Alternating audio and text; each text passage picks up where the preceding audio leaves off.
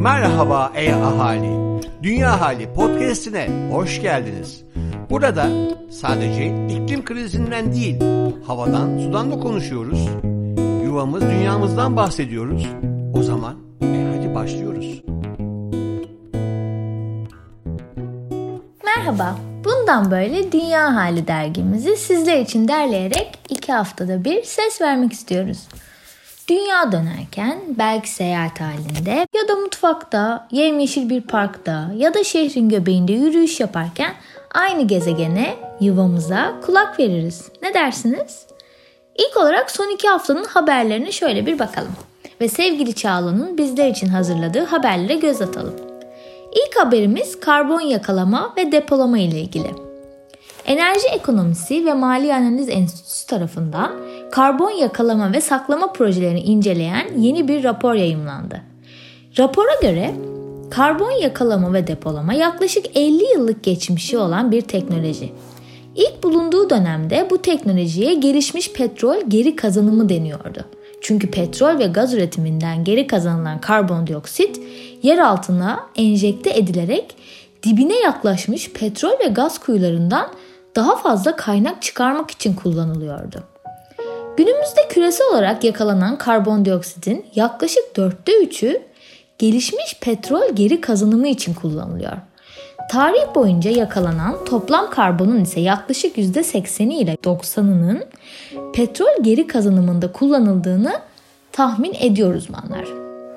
Karbon yakalama ve saklama teknolojilerinde önemli risklerden birisi atmosferik karbonu felaket seviyelerinden daha az seviyede tutmak için kullanılmasının çok ötesinde fosil yakıt altyapısının ömrünü uzatmak için kullanılması.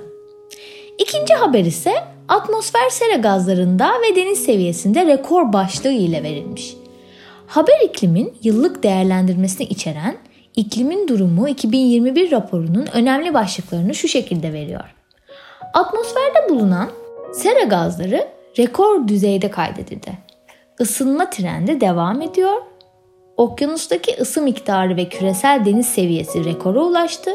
La Nina koşulları deniz yüzeyi sıcaklıklarını düşürdü. Diğer haber devrilme noktaları ile ilgili. Devrilme noktaları bir kez geçildikten sonra büyük ölçekli ve çoğunlukla geri döndürülemez değişiklikleri tetikleyen eşikler anlamına geliyor.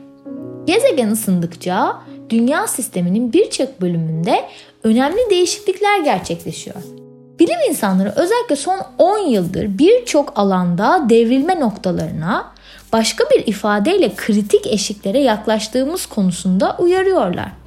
Bu kritik eşikleri aştıktan sonra yapılabilecek şeyler çok kısıtlı olduğu için bu eşikleri hiç aşmamak çok önemli. Örneğin Batı Antarktika buz tabakasının kritik eşiği geçilirse çok hızlı bir erime ile buz tabakasının tamamı çökecek. Science adlı bilimsel dergide yayımlanan yeni bir araştırmaya göre endüstri dönemi öncesine kıyasla toplam 1,1 derece ısınmış durumdayız. Sıcaklık artışı 1,5 dereceyi aşarsa kritik eşiklerdeki risk önemli derecede artacak. Paris Anlaşması kapsamında verilen sözler tutulursa 2-3 derece arası bir ısınma gerçekleşeceği öngörülüyor. Böyle bir durumda kritik eşiklerden tamamına yakınını aşma olasılığımız önemli seviyede artacak. Son haber ise tarımsal alanların tropikal ormanlar üzerindeki etkisine dair. Tarım doğrudan veya dolaylı yollardan tropikal ormansızlaştırmayı arttırıyor. Tarımın ormansızlaşma üzerindeki etkilerinin anlaşılabilmesi ve ölçülebilmesi doğru politikaların oluşturulabilmesi açısından çok önemli. Science adlı bilimsel dergide yayınlanan yeni bir çalışma, tropikal ormansızlaşmanın %90'ından fazlasının tarım ile tetiklendiğini ortaya koydu. Çalışma bu bağlamda sürdürülebilir kırsal kalkınmanın önemine dikkat çekiyor. Birbiriyle iç içe durumda olan iklim krizi ve biyolojik çeşitlilik krizleri beraber şekilde ele alınmalılar. İklim haberlerinin ardından Yuvam Dünya Bilim Kurulu Başkanı Profesör Doktor Levent Kurnaz'ın yazılarına bir göz atalım. 8. şehirli dostlarımız kim başlıklı sayıda Levent Kurnaz yükselen deniz seviyelerine dikkat çekiyor. IPCC'nin en son yayınladığı iklim değişikliği raporu bu yüzyılın sonuna dek deniz seviyesinde belirlenen artışın 1 metre civarında olacağını ortaya koydu. Geçen hafta bu alandaki en saygın bilimsel yayınlardan biri olan Nature Climate Change'de çıkan bir makale, deniz seviyesindeki artış beklentilerine eleştirel bir bakış getirdi. Bilim insanları bilimsel bilgilere dayanarak deniz seviyesindeki artışı ortaya koyan modeller üretirler. Modellerin içine koyduğumuz bilgiler ve veriler kesinlikle emin olduklarımızdır. Kesinlikle emin olmadığımız bilgiler ise büyük çoğunlukla durumu daha kötüye taşıyacak olgulardır. Söz edilen makalede Grönland'a giden bilim insanları buradaki erimenin hesaplanandan çok daha fazla olduğunu ölçmüşler. Vardıkları sonuç oldukça ürkütücü. Bugün kömür, petrol ve doğal gaz yakmayı bırakacak olsak bile Grönland erimeye devam edecek ve bu erime deniz seviyesinin kısa zamanda 30 santim artmasına neden olacak. Enerji ihtiyacımız nedeniyle fosil yakıtları yakıp atmosfere salmaya devam ettiğimiz sürece bu yüzyılın sonuna varmadan deniz seviyesinde sadece Grönland'ın erimesinden kaynaklanan artış 1 metreyi bulacak. Kısacası her şey bugün olduğu gibi devam edecek diye düşünme lüksüne sahip olduğumuz zamanlar artık sona eriyor. Bundan sonra şimdiye kadar sebep olduğumuz değişikliklerin sonucunu görmeye başlama zamanı. O nedenle kendimizi ve altyapılarımızı korumak için çalışmaya başlamamız gerekiyor. Testi kırıldıktan sonra ağıtlar yakmak için artık çok geç olacak. 81. Bilmek korumaktır başlıklı sayıda ise sihirli bir değnekle birinin gelip iklim krizi sorununa bir anda yok edeceğini sakın inanma diyor. İklim krizinin temel sebebi doğanın milyonlarca yılda biriktirip yerin altına tıktığı karbondioksit gazını kömür, petrol, doğal gaz olarak çıkartıp yakıp tekrar atmosfere geri salmamızdır.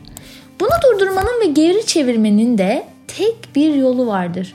Kömür, petrol ve doğal gaz yakmayı bırakıp atmosferdeki aşırı fazla karbondioksidi yakalayıp tekrar yerin altına tıkmayı başarmak. Kömür, petrol ve doğal gaz yakmaya devam edecek olursak bu, atmosferdeki karbondioksit miktarı da artacağı ve bu iklim krizinin daha da kötüleşeceği anlamına gelir. Bunu engelleyebilecek hiçbir şey yok. Olmamasının nedeni de doğa yasalarıdır.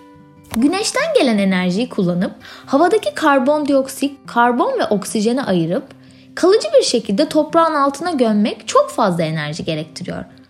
Ama ayırmadan karbondioksit olarak gömecek olursak sorunu kolayca halledebileceğimizi düşünüyoruz.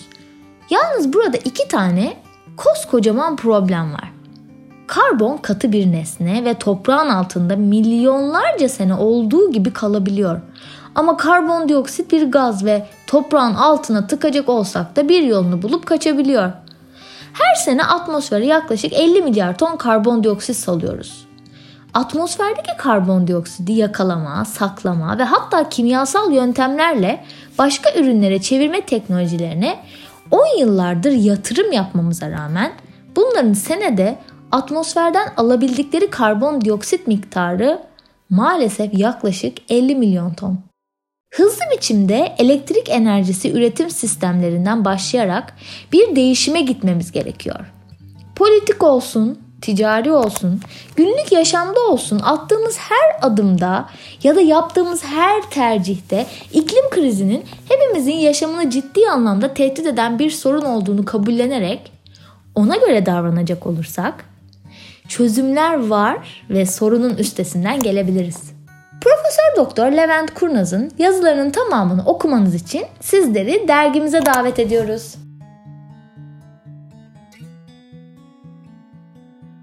Arkadaşım Dünya Köşesi'nde ise sevgili Sima Özkan iklim krizini konu eden çocuk kitaplarını ve çocuk edebiyatındaki Greta etkisini ele alıyor. Observer'da yayımlanan bir makaleye göre Birleşik Krallık'ta özellikle çocuk yayıncıların Greta Thunberg etkisi dediği şeyin bir parçası olarak gençleri gezegeni kurtarmaya teşvik etmeyi amaçlayan kitaplarda son yıllarda bir patlama yaşandı. Bu hepimizin bildiği bir durum. Fakat paylaşılan verilere göre İklim krizine, küresel ısınmaya ve yaban hayatına dair yayınlanan yeni çocuk kitaplarının sayısı son bir yılda iki katından fazla arttı. Satışlar da ikiye katlandı. Çevre sorunları hakkında kitap okuyan gençlerin ve çocukların sayısındaki büyük artıştan ülkemiz de nasibini aldı ve raflardaki çeşitlilik hem kurgu hem kurgu dışı alanında her geçen gün artıyor. Dergide yakın zamanda kitabı yayımlanan ve iklim krizine odaklanan usta bir yazarla kısa bir röportaj var. Şiir, öykü, masal, roman türlerinde 90'ın üzerinde kitap yazmış olan Mavisel Yener ile en yeni kitabı İklimi Ne Değiştirdi Böyle hakkında konuştuk. Ayrıca çocuklar ve yetişkin oyundaşlarının beraber izleyebileceği bir animasyon ve küçük çocukların izlemesini tavsiye etmeyeceğimiz bir belgesel önerisi var. Röportajı okumanız, sevgili Sima Özkan'ın iklim ile ilgili önerdiği diğer çocuk kitaplarını öğrenmeniz, birer Netflix yapımı olan Deniz Canavarı ve Blackfish ile ilgili yorumlarına göz atmanız için sizi dergimizin sayfalarına davet ediyoruz. Bir sonraki yayında görüşmek üzere. Hoşçakalın.